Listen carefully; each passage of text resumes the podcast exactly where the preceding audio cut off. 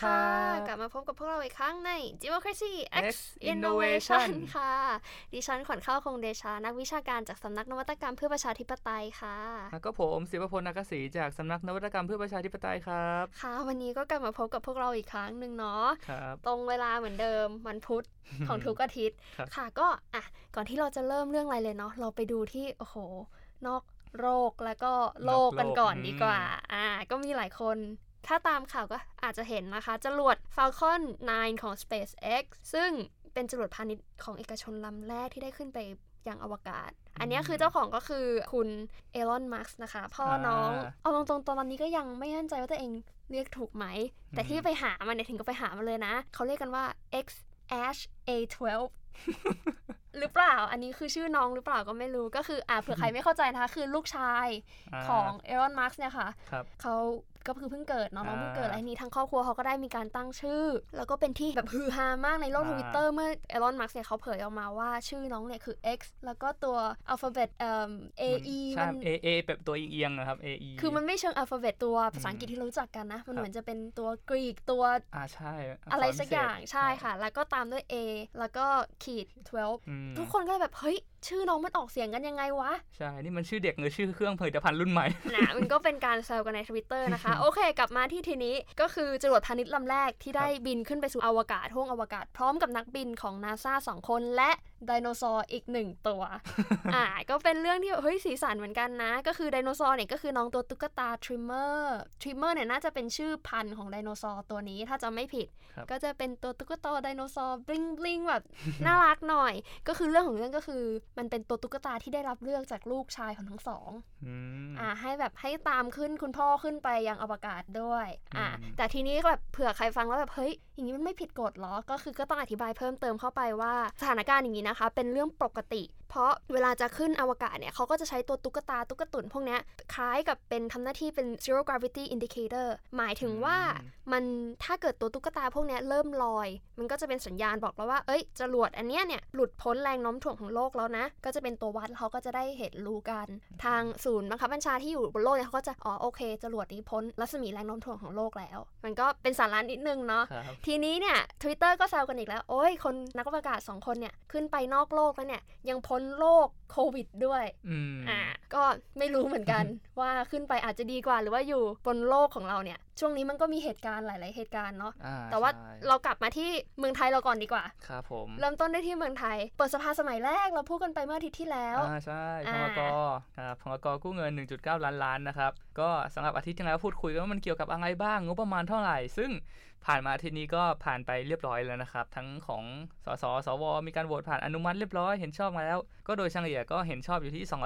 274เสียงในขณะที่3ฉบับเนี่ยไอ้ฝ่ายค้านเขาเลือกจะงดออกเสียงซึ่งบางฉบับมันก็ไม่เท่ากัน195บ้างหรือประมาณ200นิดบ้างก็แตกต่างกันไปแต่ว่าก็ยังแพ้อยู่ดีนะครับซึ่งมาดูกันตรงนี้ว่าหลังจากที่มีการผ่านพ.ก.ไปแล้วอีกประเด็นนึงที่เขาให้ความสำคัญก็คืออะไรก็คือการยื่นให้ประธานสภานะครับขอตั้งกรรมการวิสามัญเพื่อตรวจสอบการใช้เงินจากพ.ก.กู้เงินครั้งนี้นะครับซึ่งตอนนี้นะครับก็ยังไม่มีการตีตกหรือว่าอนุมัติตั้งนะครับเพราะว่าต้องรอประธานสภาบรรจุเข้าวาระประชุมก่อนซึ่งพอมีการผ่านเข้าไปแล้วเนี่ยมันก็ต้องผ่านการพิจารณาของสสเสร็จปุ๊บยังต้องผ่านของสวอีกด้วยต้องมีหลายชั้นครับในการพิจารณากันไปแต่ว่าก็การเรื่องพ.ก.เงินกู้เนี่ยไม่ได้เหนือกว่าความคาดหมาย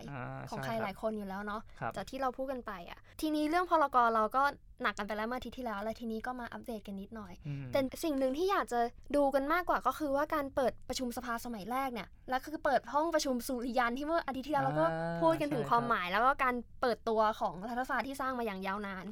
นี้เหมือนกันทีนี้เนี่ยแน่นอนปัญหามันมีหลายอย่างที่ตอนที่ดูรัฐสภากันก็คือจะมีปัญหาทางเทคนิคเรื่องเสียงเรื่องการผู้ประชุมใน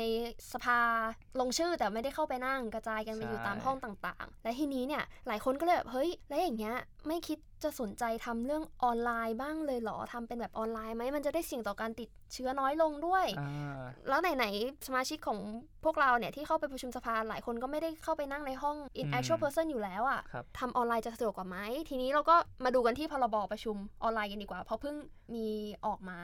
ใช่ครับก็อย่างถ้าเราดูที่กฎหมายนะครับมันก็จะมีอย่างพระราชกำหนดว่าด้วยการประชุมผ่านสื่ออิเล็กทรอนิกส์2563นะครับซึ่งออกไปไม่นานมานี้เองนะครับก็บังคับใช้ทั่วการหน่วยงานราชการหรือเอกชนอะไรอย่างนี้เพื่อจะให้การเวลามีคุยเรื่องข้อกฎหมายหรือจะแบบทำสัญญาอะไรเงี้ยมันสามารถผ่านสามารถเกิดขึ้นได้จริงตามกฎหมายแต่ทีเนี้ยถ้าเรามาดูนะครับมันจะมีปัญหาอยู่ตรงที่ว่ามาตรา5ของข้อกฎหมายตรงนี้มันมีเขียนไว้ครับว่า5วงเล็บ1ข้อกฎหมายเนี่ยไม่บังคับใช้แก่การประชุมของสภาผู้แทนราษฎรวุฒิสภาและรัฐสภาเนี่ยครับปัญหามันอยู่ตรงนี้ครับใช่ๆคือคุณจะสามารถประชุมอะไรกันก็ได้ผ่านออนไลน์ยกเว้นอย่างเดียวคือประชุมสภาใช่เพราะงั้นที่คนเขาเสนอกันไปที่แบบเฮ้ยดูประชุมสภาแล้วอย่างนี้ยูไม่ทำออนไลน์เลยล่ะมันก็เลยย้อนกลับมาที่เรามีกฎหมายตัวนี้เนาะใช่แต่ที่เห็นมาเนี่ยเราก็เห็นว่าสสพรรคก้าวไกลเขาก็ได้มีการยื่นยติเสนอใช่ซึ่งพอมีการยื่นเพื่อตั้งกรรมการวิสามัญเพื่อศึกษาและแก้ไขข้อบังคับการประชุมสภานะครับพยายามให้เกิดการมีประชุมออนไลน์ลงมติออนไลน์ได้ซึ่งมันก็จะอย่างที่บอกไปว่ามันมีประโยชน์ในกรณีที่ว่าเผื่อสสเสี่ยงติดเชื้อทำยังไงหรือการประชุมสภาเนี่ยเราจะสามารถต่อยอดมันสู่ Virtual Parliament ได้หรือเปล่ามันก็อาจจะไปได้ดีเหมือนกันซึ่งมันในมุมกลับกันมันก็มีเหมือนกันว่าเอ้าถ้าสมมุติว่าสสเขาสะดวกไม่สะดวกยังไงมันก็มีปัญหาพิจารณากันเยอะเหมือนกันว่าจะผ่านไหมใช่เพราะขนาดอย่างที่เราเคยยกตัวอย่างไปว่าประเทศแคนาดาตอนทำ Virtual Parliament เนี่ยก็มีปัญหาทางเทคนิคเยอะมากทั้งลืมเปิดไมค์ลืมสัญญาณไม่เสถียรคือก็เลยลองย้อนมองกลับมาที่เมืองไทยเพราะขนาดอย่างประชุมสภาในห้องสุริยันที่ผ่านมาสมาชิกก็ยังมีการแจ้งต่อประธานสภาว่าเฮ้ยระบบเสียงอ่ะมันก้องมากเลยนะไมค์ก็ใช้ติดดับๆก็เลยแบบเฮ้ยขนาดในแค่ห้องประชุมอ่ะระบบทางเทคนิคยังเป็นปัญหาแล้วถ้าเกิดย้ายไปใน Virtual Parliament สำหรับสมาชิกและผู้ติดตามมากกว่า400กว่าคนอ่ะมันจะสามารถทำได้จริงหรือไม่หรือมันจะค่อยๆดำเนินกันไปอันนี้ก็เป็นเรื่องที่เราจะต้องดูเนาะว่าประเทศไทยจะมีการปรับตัวยังไงแต่ก็แน่นอนเรามีกฎหมายข้อนี้อยู่พรบประชุมออนไลน์ก็เลยอาจจะเป็นการดำเนินการที่อาจจะใช้เวลาหน่อยสำหรับประเทศไทยค่ะทีนี้เราลองมาดูข่าวสดๆร้อนๆกันบ้างดีกว่าเนาะพอจากเรื่องสภาแล้วเนี่ยก็คือเรื่องของพรรคการเมืองทีนี้เรามาต่อกันเรื่องพรรคการเมืองหลายสัปดาห์ก่อนเราก็มีการพูดถึงพรรคพลังประชารัฐที่มีการเสียงแตกเป็น internal faction กันอยู่ในตัวพรรคทีนี้ค่ะสดๆร้อนๆก็คือพรรคพลังประชารัฐที่เพิ่งมีการเปลี่ยนกรรมการบริหารใช่ครับก็มีข่าวการลาออกของกรรมการบริหารพรรคถึง18คนเนาะใช่ที่ลาออกมาแล้วก็ทำให้จะต้องมีการเลือกกรรมการบริหารชุดใหม่ภายใน45วันแล้วก็มีหลายคนวิเคราะห์แล้วก็ติดตามกันไปว่าเฮ้ยมันจะส่งผลต่อการคลมหรือไม่รวมถึงหัวหน้าพรรคจะเปลี่ยนคนหรือเปล่าใช่ก็คือคุณอุตตมะเนาะที่ว่าหลุดออกจากตำแหน่งในปัจจุบันตอนนี้ก็คือหลายคนก็จับตาดูอยู่แล้วก็มีข่าวลือแล้วก็มีการวิเคราะห์กันไปต่างๆนานาใช่จะมีตัวแสดงใหม่ขึ้นมาเป็นผู้นำแทนหรือเปล่าหรือยังไงพวกเราก็รอติดตามกันต่อไปค่ะแต่วันนี้เราจะไม่พูดกันเรื่องพรรคพลังประชารัฐเนาะเราจะมาดูพรรคอีกพรรคนึงอีกขั้วนึงเลยก็คือพรรคเพื่อไทยค่ะช่วงนี้พรรคเพื่อไทยก็มีข่าวเหมือนกันว่าในกิจการภายในพรรคของเขาเองครับผมก็หลังจากที่มีข่าวของพลังประชารัฐไปแล้วนะครับก็สลับมาทางเพื่อไทยกันบ้างก็ช่วงไม่นานมานี้นะครับสักพักหนึ่งแล้วก็มีข่าวว่าทางเพื่อไทยเองก็มีข่าวว่าสมาชิกพรรคโดยเฉพาะรุ่นเก่าๆสมัยพรรคไทยรักไทยเนี่ยครับก็เขากำลังรวมตัวรวมสมาชิกกำลังหาทางตั้งพรรคใหม่อยู่ซึ่งตอนนี้เขาก็ใช้เป็นกลุ่มทางสังคมไปก่อนชื่อว่ากลุ่มแคร์นะครับมาจากชื่อก็ยาวอยู่ Continue Ability Renewal Efficiency นะครับโอ้โหชื่อยาวมากซึ่งยาว ยังไงก็ตามนะครับกลุ่มเนี้ยยังอยู่ในระดับเหมือนวงสนทนาอย่างเงี้ยครับแบบเรานัดคุยกันมีจำนวนหลายสิบคนแลกเปลี่ยนความคิดเห็นกันมากกว่าคือตอนนี้รูปร่างยังไม่ชัดเจนแต่ว่าพอมองเห็นแล้วว่ามีแกนนำหลักๆก็4คนนะครับก็จะมีอย่างนายแพทย์สุรพงษ์สืบวงศ์ลีแล้วก็มีนายแพทย์พรหมมินทร์และสุริยเดชภูมิธรรมเวชชยชัยซึ่งก็ทำงานอยู่กับเพื่อไทยอยู่แล้วก็พงศักดิ์รัศพงศ์ไพศาลนะครับซึ่งทั้ง4คนเนี้ยก็พยายามเชิญชวนผู้คนจากหลากหลายวงการทั้งเศรษฐกิจการเมืองอะไรต่างๆนะครับรวมกันกว่า35คนแสดงความคิดเห็นรวมถึงตัวแสดงที่ก่อนหน้านี้ก็บทบาทก็หายไปบ้างอย่างคุณจตุรนต์ฉายแสงนะครับก็จากไทยรักษาชาติก็กลับมาช่วยด้วยเท่าที่ได้ยินข่าวมานะครับซึ่งก็น่าสนใจว่าในความพยายามที่จะตั้งพรรคใหม่หรือมีกระบวนการทางสังคมเกิดขึ้นใหม่ในช่วงเนี้ยเราเห็นอะไรที่น่าสนใจบ้าง คืออย่างน้อยเนี่ยเราเห็นว่ากรณีของกลุ่มแคร์เนี่ยเขาพยายามนำโจทย์เก่ามาใช้ใหม่ก็คือโจทย์ของการตั้งพรรคการเมืองคือจะทำยังไงให้มันเกิดความสำเร็จแบบสมัยไทยรักไทยที่เมื่อก่อนสามารถตั้งพรรคสามารถคว้าคะแนนเสียงเกินครึ่งเขาทำยังไงให้มันสำเร็จแบบนั้นหรือสมัยนี้มันยังทำได้อยู่หรือเปล่าในขณะหนึ่งเขาก็ต้องคิดด้วยว่าโมเดลของการก้าวสู่การเมืองแบบใหม่ในท่ามกลางกระแสความเปลี่ยนแปลงเนี่ยครับการเปลี่ยนแปลงขั้วอำนาจหรืออย่างกรณีของพรรคอนาคตใหม่เงี้ยครับเขากระโดดเข้ามาโดยการชูว่าการปฏิรูปกองทัพอะไรชูประเด็นใหม่ๆการเปลี่ยนขั้วอำนาจตรงเนี้ยกลุ่มแคร์ก็พยายามดูเหมือนกันว่าสามารถไปได้ยังไงกับการสอดคล้องกับโจทย์การเมืองด้วยซึ่งตรงนี้ครับเขาก็มีพยายามในการผลักดันอุดมการณ์ใหม่เหมือนกันโดยพยายามว่าชูพรรคตัวเองเนี่ยเป็นความหวังในการฝ่าวิกฤตออกไปได้อย่างตอนนี้ก็จะเห็นหลายอย่างวิกฤตโควิดวิกฤตทางเศรษฐกิจอันนี้คือหลักๆที่สิ่งที่เขาผลักดันอยู่ซึ่งเขาก็พยายามทำให้ประเด็นเนี้ยทำให้กลุ่มแคร์เนี่ยกลายเป็นจุดสนใจใหม่ทีนี้นะครับพอมาคิดถึงว่าแล้วการจะตั้งพรรคการเมืองตอนนี้หรือแม้กระทั่งความพยายามในการจะบอกว่ากระแสการเปลี่ยนแปลงสู่ประชาธิปไตยทีเนี้ยพอมาคิดพวกทฤษฎีการเมืองบ้างแนวทางในการเปลี่ยนผ่านสู่ประชาธิปไตยเหรอครับมันสามารถทำได้ยังไงบ้างหรือถ้าลองคิดดูอย่างเช่นนักคิดอย่างแบรนิงตันมัวร์เนี่ยครับคิดว่าคำพูดของข้อเสนอของเขาเนี่ยมันยังสามารถใช้ได้อยู่หรือเปล่ากับข้อเสนอที่ว่า no bourgeois no democracy นะครับไม่มีชนชั้นกลางไม่มีประชาธิปไตยตรงเนี้ยเราสามารถพัฒนาความเป็นประชาธิปไตยในสังคมโดยต้องได้รับความร่วมมือจากชนชั้นกลางทั้งหมดเสมอไปหรือเปล่าเพราะงั้นน่ะทฤษฎีการตั้งพรรคการเมืองเนี่ยจำเป็นต้องพึ่งฐานเสียงพึ่งความร่วมมือจากชนชั้นกลางเสมอหรือเปล่าเพราะถ้าคิดดูเนี่ยจะกล่าวได้ว่าชนชั้นกลางเนี่ยคือปัจจัยสำคัญเพราะว่าอย่างการเลือกตั้งที่กรุงเทพถ้าลองสังเกตดูครับหลายเขตที่ชนะเนี่ยเป็นเพราะว่าชนชั้นกลางเทใจให้พลังประชารัฐเลยหรือเปล่าก็เลยนำไปสู่ชัยชนะในส่วนของกรุงเทพด้วยรวมถึงมีบางส่วนเหมือนกันเนี่ยชนชั้นกลางที่หันมาสู่พรรคอนาคตใหม่ซึ่งตรงนี้ครับเลยกลายเป็นโจทย์หนึ่งที่น่าสนใจว่าถ้าเกิดว่ากลุ่มแคร์อยากจะตั้งพรรคและอยากได้ชัยชนะเนี่ยเขาจำเป็นต้องดูแนวทางในการเปลี่ยนผ่านสู่ประชาธิปไตยโดยการขอความร่วมมือจากชนชั้นกลางหรือเปล่าถึงจะสามารถนำไปสู่ความสำเร็จได้เพราะถ้าเราเชื่อกรณีนี้ก็เชื่อไอ้ความสำเร็จของพรรคพลังประชารัฐนะครับมุมหนึ่งเนี่ยเพราะว่าถ้าเราดูพรรคเพื่อไทยนะครับความสำเร็จของพรรคเพื่อไทยเนี่ยจะอยู่ฐานชนชั้นกลางล่างนะครับก็เกษตรก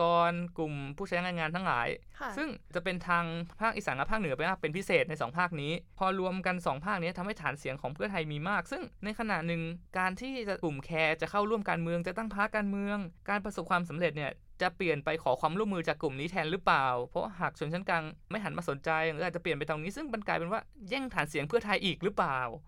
ตรงนี้เลยกลายเป็นว่าหรือสุดท้ายแล้วพรรคก็จะวนกลับไปหาแนวทางของไทยรักษาชาติเฉยๆสนใจเรื่องของการใช้ยุทธศาสตร์ในการลงแทนเขตที่เพื่อไทยแพ้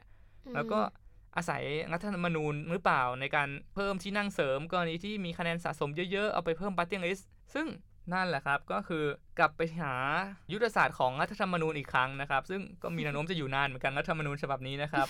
บก็เป็นเรื่องที่ต้องจับตาดูกันต่อไปนะคะการเมืองภายในบ้านเราช่วงนี้คือเราพยายามจะไม่พูดโควิดเนาะเพราะมันเป็นเรื่องที่หลายคนก็ติดตามกันอยู่ทั้งจำนวนผู้ติดเชื้อจำนวนผู้เสียชีวิตหรือจำนวนยอดต่างๆเพราะงั้นเนี่ยเราก็เลยจะลองมาดูในทางด้านการเมืองที่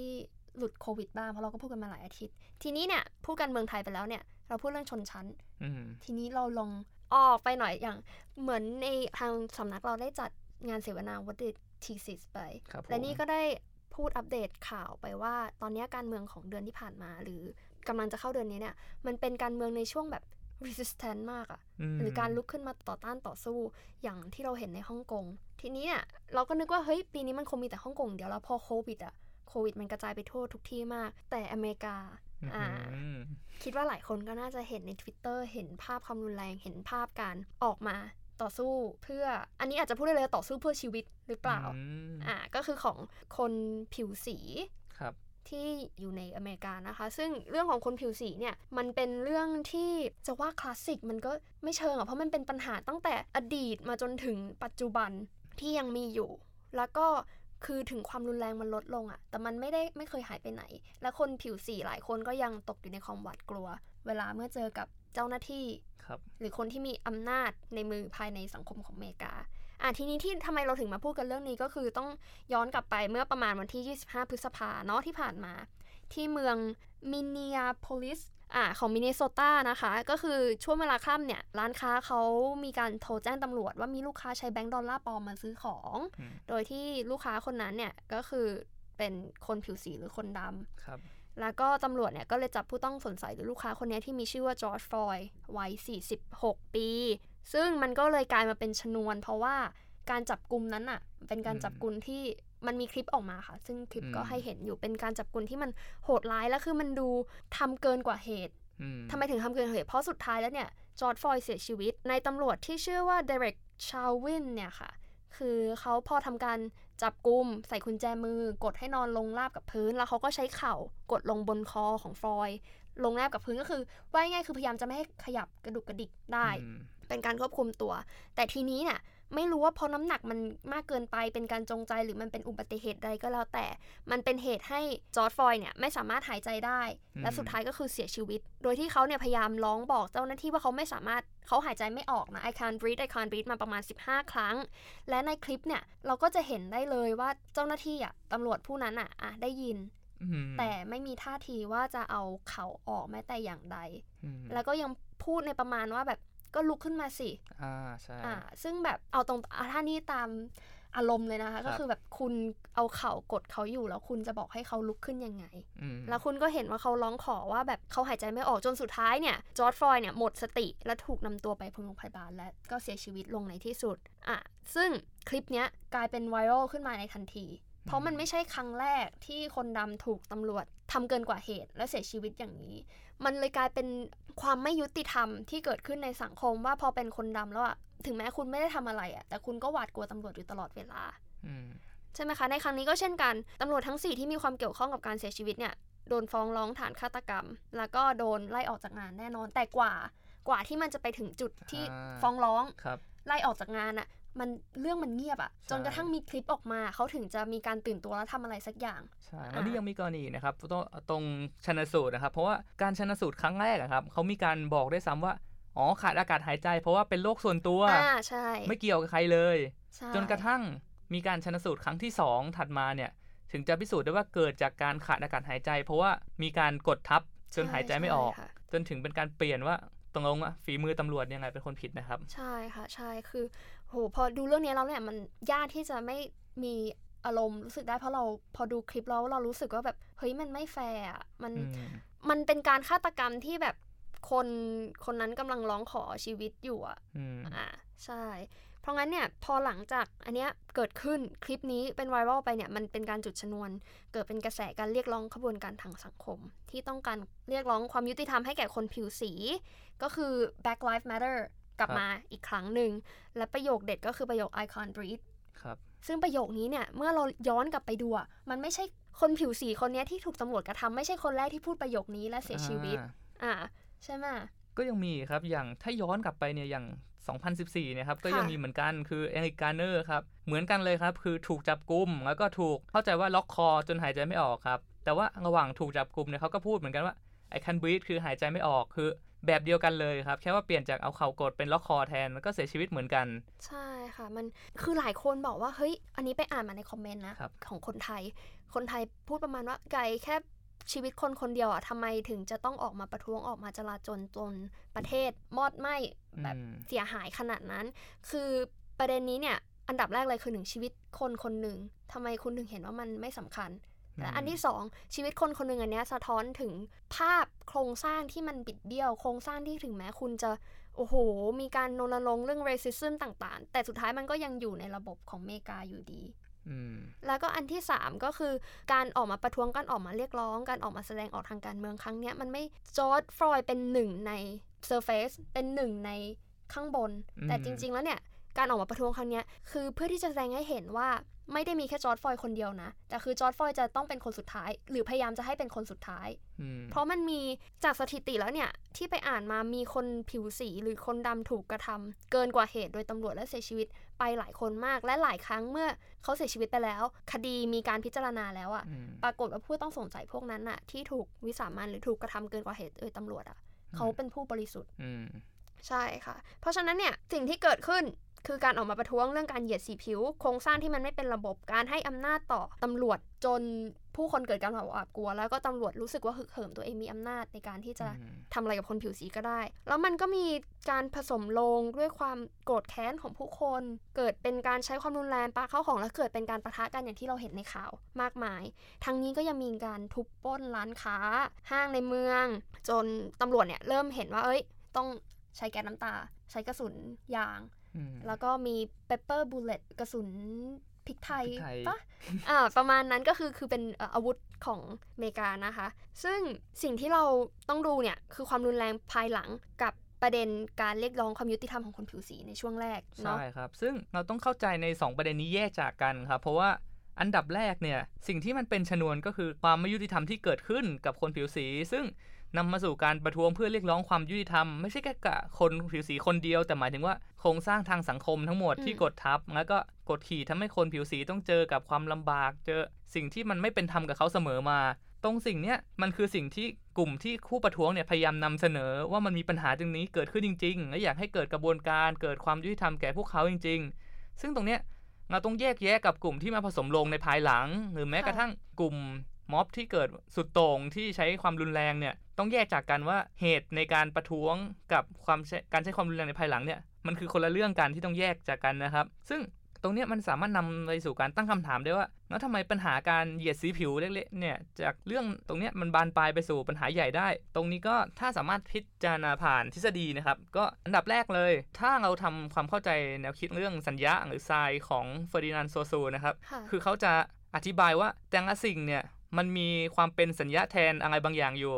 อย่างเช่นถ้าขับรถไปนะครับเจอสัญญาณไฟสีแดงหมายความว่าไงครับหยุด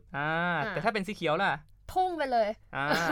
ใช่โซซูเขาพยายามจะบอกว่าแต่ละสิ่งเนี่ยมันสะท้อนสัญญาของอะไรบางอย่างที่เชื่อมโยงกันสีแดงถึงหยุดสีเขียวหมายถึงไปซึ่งในขณะเดียวกันเนี่ยมันเชื่อมโยงบางอย่างเข้าไปด้วยอย่างมิติของวัฒนธรรมอย่างเช่นสมมุติถ้าเราเห็นคนผิวดำอย่างเงี้ยคนขาวเห็นคนผิวดำเขาอาจจะคิดในแง่ลบทันทีที่เจอด้วยซ้ำบางทีมันเป็นสัญญาที่คิดขึ้นมาทันทีโดยที่ยังไม่ทันรู้ด้วยซ้ำว่าจริงๆเขาเป็นยังไงหรือรู้จักจริงๆไหมตรงนี้ครับมันเชื่อมโยงกับแนวคิดของชาร์ลส์ ดาริดานักปรัชญาฝรั่งเศสครับที่เขาเรียกว่า binary opposition ก็คือประมาณว่าสิ่งที่มันเป็นขั้วตรงข้ามกันและกันนะครับคือเขาพยายามจะบอกว่าในเมื่อมันมีสัญญาบางอย่างที่เชื่อมโยงความหมายอย่างเช่นความเป็นคนผิวขาวแล้วก็พยายามเชื่อมตัวเองว่าดีมีซีวิไลซ์มีวัฒนธรรมกับคนผิวดำที่เป็นคนที่ไม่ค่อยดีเป็นความด้อยทางวัฒนธรรมอะไรอย่างนี้เขาพยายามเชื่อมโยงความหมายตรงกันข้ามคือตรงเนี้ยมันมีมิติของวัฒนธรรมกับอำนาจกดขี่ที่เข้าไปเพิ่มด้วยทำให้การมองบางอย่างเนี่ยมันถูกเชื่อมโยงกันโดยอัตโนมัติโดยที่เราไปตัดสินคนอื่นทันทีตรงเนี้ยมันเลยกลายเป็นว่ามีปัญหาตรงที่ว่าคนขาวอย่างในอเมริกาเงี้ยเขาก็มีปัญหากับคนผิวดำคือมีการกดขี่กันโดยตั้งแต่ทัศนคติด้วยซ้ำซึ่งตรงเนี้ยครับมันกลายเป็นว่ามันเกิดการผูกโยงหลายอย่างเข้าด้วยกันกลายเป็นถึงขั้นวัฒนธรรมในสังคมไปแล้วคือกลายเป็นว่าคนผิวดำในอเมริกาเนี่ยคือถูกโยงกับภาพลักษณ์เป็นผู้ไร้อำนาจเป็นคนที่ถูกกดขี่คืออย่างตำรวจอย่างเงี้ยครับเขาก็สามารถรังแกหรือยังไงก็ได้นะครับซึ่งตรงเนี้ยมันก็ตรงกันข้ามกับแนวคิดของว่าชาวผิวขาวชาวคริสเป็นคนซีวิไลซ์และมีความยุติธรรมซึ่งมันกลายเป็นว่าหลายๆอย่างมันโยงความหมายเข้าด้วยกันและเป็นการกดขี่ผ่านการสร้างความหมายอีกทีหนึ่งอีกนะครับมันเป็น power dynamic ที่ค่อนข้างชัดเจนเลยนะกรณีนี้เนี่ยคนขาวตำรวจคนดำผู้ต้องสงสัยก็เป็นอะไรที่เป็นเคสที่ค่อนข้างชัดเจนใช่แล้วก็เราก็เลยเห็นการออกมาว่าเฮ้ยเรียกร้องว่าไม่ได้นะอย่างนี้มันเป็นปัญหาเชิงโครงสร้างแล้วก็มันเป็นปัญหาทางทัศนคติและที่ยังไม่มีการยอมรับจริงจัง 100% แท้จริงทีเดียวก็มันก็เป็นเรื่องในแล้วเนี่ยอเมริกาเขาเรียกว่าเป็นดินแดนแห่งเสรีภาพก็เลยเป็นที่แบบโอ้โหการประท้วงยิ่งใหญ่การจลาจลการเผาบ้านเผาเมืองทีนี้พอลองมองย้อนกลับมาที่เมืองไทยเนี่ยค่ะที่ว่าเราเนี่ยก็อาจจะไม่ใช่เรื่องเป็นเรื่องของสีผิวแต่เป็นเรื่องของทัศนคติการเมืองการต่อต้านหรือการแสดงออกทางการเมืองปกติทั่วไปเนี่ยแหละบ้านเรามันจะมี perception ที่คิดว่าน่าจะมีผลมาจากตั้งแต่อดีตที่สมัยเสียกรุงหรืออะไรก็แล้วแต่เรื่องการเผาบ้านเผาเมืองหรือการแสดงออกในเชิงที่แบบรุนแรงเงี้ยมันจะไม่ค่อยเป็นที่ยอมรับเนาะเพราะงั้นเราจะเห็นว่าการแสดงออกทางการเมืองของประเทศไทยในช่วงระยะเวลาหลายปีที่ผ่านมาเนี่ยจะพยายามเป็นการแสดงออกที่สันติมากกว่าซึ่งนี้ก็ถ้าจะไม่ผิดเหมือนจะเคยบอกไปในพอดแคสต์ว่าการแสดงออกทางการเมืองเนี่ยไม่จำเป็นจะต้องเป็นการแสดงออกที่ถูกต้องตามกฎหมายเสมอไป เพราะงั้นเนี่ยการออกมาจราจรการออกมาเผาหรือการออกมานี้ก็ถือว่าเป็นการแสดงออกทางการเมืองแบบหนึ่งเหมือนกันใช่ครับซึ่งถ้าลองย้อนไปในกรณีอาทิตย์ก่อนๆนะครับที่เราพูดถึงกรณีของครบรอบ10ปีพฤษภา53นะครับซึ่งตรงนี้นำมาสู่วิธีคิดเรื่องคล้ายๆกันครับก็คือเราต้องแยกก่อนเวลาเราจะดูขบวนการทางสังคมหรือการประท้วงต่างๆเนี่ยคือเจตนาของเขาสิ่งที่เขาเรียกร้องและความรุนแรงที่เกิดขึ้นจากการผสมลงหรือจากการอะไรก็แล้วแต่ซึ่งเราต้องแยก2ประเด็นออกจากกันโดยอย่าให้อันหนึ่งมาปิดอย่าให้ความรุนแรงมากดทับในประเด็นที่เขาเรียกร้องนะครับคือต้องดูทั้งในเรื่องสิ่งที่เขาเรียกร้องทั้งสิ่งหลักฐานที่มันเกิดขึ้นรวมถึงความยุติธรรมที่มันเกิดขึ้นว่าตกลงแล้วอ่ะเขาเรียกร้องอะไรแล้วสิ่งที่เขาเรียกร้องอ่ะทุกวันนี้มันยังเป็นโครงสร้างปัญหาทางสังคมอยู่หรือเปล่าเหมือนอย่างที่คนผิวสีเนี่ยเจอกับปัญหาของเจ้าหน้าที่ตำรวจปัญหาของโครงสร้างสังคมที่ไม่เอื้ออำนวยทุกวันนี้เขายังเจอแบบเดียวกันซ้ำๆเสมอมาเคยนำไปสู่การประท้วงแล้วท่านในทางกลับกันล่ะ10ปี53เขาได้รับอะไรหรือยังจากการเรียกร้องในครั้งนั้นหรือว่าเขายังถูกกดทับด้วยภาพความรุนแรงเสมอมานะครับหรืออันในทางหนึ่งนะครับอันนี้เราพอดูในเรื่องของการประท้วงนะครับถ้าเราบอกว่าการประท้วงต้องเป็นสันติมีความสงบสุขถ้างั้นจำนี่กันได้ไหมครับม็อบสมัชชาคนจนครับในช่วงประมาณปลายปีที่ผ่านมาเนี่ยครับคือมันจะมีปัญหาตรงที่ว่าหลายคนจะจำกรณีนี้ไม่ได้ครับเพราะว่าเขาสงบเกินไปครับเลยกลายเป็นว่าเขาผลักดันอะไรไม่ได้เขาไปยืนชุมนุมอยู่อย่างนั้นจนกระทั่งมีคนมาเจรจาเข้าใจว่าเป็นคนจากรัฐบาลนะครับเข้ามาเจรจาแล้วสุดท้ายก็เงียบหายเราไม่แน่ใจด้วยซ้ำว่าเรื่องมันขึ้นไปถึงไหนแล้วด้วยมันก็เลยเป็นอีกมุมหนึ่งให้กลับกันว่าถ้าสมมติว่าสันติเกินไปมันจะเกิดอะไรขึ้นจนกลายว่าไม่มีประเด็นทิกเกอร์ไม่มีการสะท้อนอะไรออกมามันก็กลายว่าคนในสังคมก็ละเลยเหมือนกันหรือเปล่านะครับก็ต้องดูกันต่อไปก็คือถึงยังไงการใช้ความรุนแรงที่มันมีการปะทะแล้วมีผู้เสียชีวิตมีผู้ได้รับบาดเจ็บมันก็เป็นเรื่องที่แย่แล้วไม่มีใครอยากให้เกิดขึ้นหรอกใช่แต่การ violence บางครั้งมันเป็น mean มันเป็น tool ในการออกมาแสดงออกทางการเมืองใช่จึงเป็นสิ่งที่ต้องคิดเหมือนกันว่าเราจะสะท้อนเสียงอย่างไรให้ผู้มีอำนาจได้รับรู้แต่ก็ไม่จำเป็นต้องใช้ความรุนแรงนะครับถึงขนาดนั้นก็ต้องดูกันต่อไปค่ะว่าอเมริกาจะเป็นยังไงต่อตอนนี้ก็กำลังร้อนแรงเลยละกันทุกหลายรัฐที่ออกมาประท้วงแล้วก็หลายรัฐที่ออกมาเจอการปะทะกันตำรวจและผู้ประท้วงนะคะซึ่งผู้ประท้วงเนี่ยไม่ได้มีแค่คนผิวสีเท่านั้นคนขาวหรือตำรวจเองก็ร่วมด้วยนะตำรวจเองออกมาร่วมด้วยแต่คืออันนี้มีอันนึงที่ไปอ่านเจอมาคือตำรวจที่ว่าตั้งไลน์หน้าเพื่อที่จะกันผู้ประท้วงที่จะมีภาพออกมาว่าเขาเนี่ยคุกเข่าไปพร้อมกับผู้ประท้วงอ่ะไปอ่านมาใน Twitter จากผู้ที่ไปประท้วงมานะคะเขาบอกว่าเนี่ยทำเพื่อถ่ายรูปเท่านั้น40นาทีหรือชั่วโมงนึงต่อมาก็คือหันมายิงแก๊สน้ำตาใส่ก็เลยเป็นเรื่องที่จะต้องดูกันต่อไปว่าจะเป็นยังไงแล้วก็นี่มันยังเป็น power dynamic มันยังเป็น struggle ของ racism ที่ยังมีอยู่อีกประเด็นนึงไม่รู้ว่าเวลาจะมีกันพอไหมที่อยากพูดคือ racism เนี่ยเราก็เพิ่งเจอกันไปเมื่อตอนโควิดเนาะที่คนเอเชียเพิ่งโลนทีนี้เนี่ย racism เนี่ยในวงการวิชาการหรือในวงการให้ความสนใจกันส่วนมากมันจะให้ความสนใจไปที่ black and white เท่านั้นทีนี้เนี่ยเรื่องของคนเอเชียที่โดนเมื่อตอนโควิดจะเห็นว่าเมื่อเทียบกับคนผิวสีอ่ะค่อนข้างระดับเลเวลมันต่างกันเนาะอันนี้ก็เป็นเรื่องข้อคิดคือเราไม่ได้จะบอกว่าใครความสนใจคนนั้นมากกว่าคนนั้นร้ายแรงกว่าเราแน่นอนเรารู้ประวัติศาสตร์กันว่าคนดำเจออะไรมาบ้างทีนี้ก็คือแต่เรื่องของคนเอเชียเนี่ยอาจจะเป็นเรื่องที่ค่อยๆกำลังค่อยๆมีการศึกษากันอยู่ก็ได้แต่หวังว่าในอนาคตจะได้รับการสนใจและได้รับการทรีตแบบเท่าเทียมเหมือนหรือมีการเรียกร้องเหมือนที่ Black Lives เรียกร้องกันเหมือนกันเพราะเชื่อว่าคนเอเชียในต่างชาติก็เจอมาไม่มากก็น้อยเหมือนกันแล้วก็ไม่มีอะไรค่ะวันนี้เราก็พูดกันถึงเรื่องข่าวอัปเดตพวกนี้เนาะแล้วก็เรื่องทางสังคมกันเล็กน้อยทีนี้เนี่ยก็เลยอยากจะขอปิดด้วยเป็นมุกตลกเล็กๆละกันไปเจอมาก็คืออาจจะเห็นข่าวกันไปทางฮ่องกงสหรัฐอเมริกาก็ให้การสนับสนุนออกสเตทเมนต์มาทีนี้หลายคนก็บอกว่าเนี่ยยูสนับสนุนฮ่องกงอ่ะแต่กับคนในประเทศตัวเองอ่ะยูกับหันปืนมาใส่กับ deploy แบบโอ้โห warfare แบบอย่างเต็มรูปแบบเพื่อที่จะหยุดการประท้วงในครั้งนี้ก็ต้องดูกันต่อไปค่ะกับดินแดนเสรีภาพนะคะ สำหรับประเทศไทยเราก็จัดการโควิดกันก่อนตอนนี้ยังไงก็อย่าลืมรักษาสุขภาพใส่แมสก์ปิดปากล้างมือทำความสะอาดกันให้เรียบร้อยนะคะตอนนี้ก็เริ่มคลายล็อกดาวน์กันแล้วก็แต่อย่าเพิ่งนิ่งนอนใจกันมากเกินไปค่ะยังไงก็ขอบคุณมากๆเลยค่ะแล้วก็เชิญรับชมรับฟังได้ใหม่ในอาทิตย์หน้านะคะวันนี้ต้องขอตัวกันไปก่อนค่ะสวัสดีค่ะ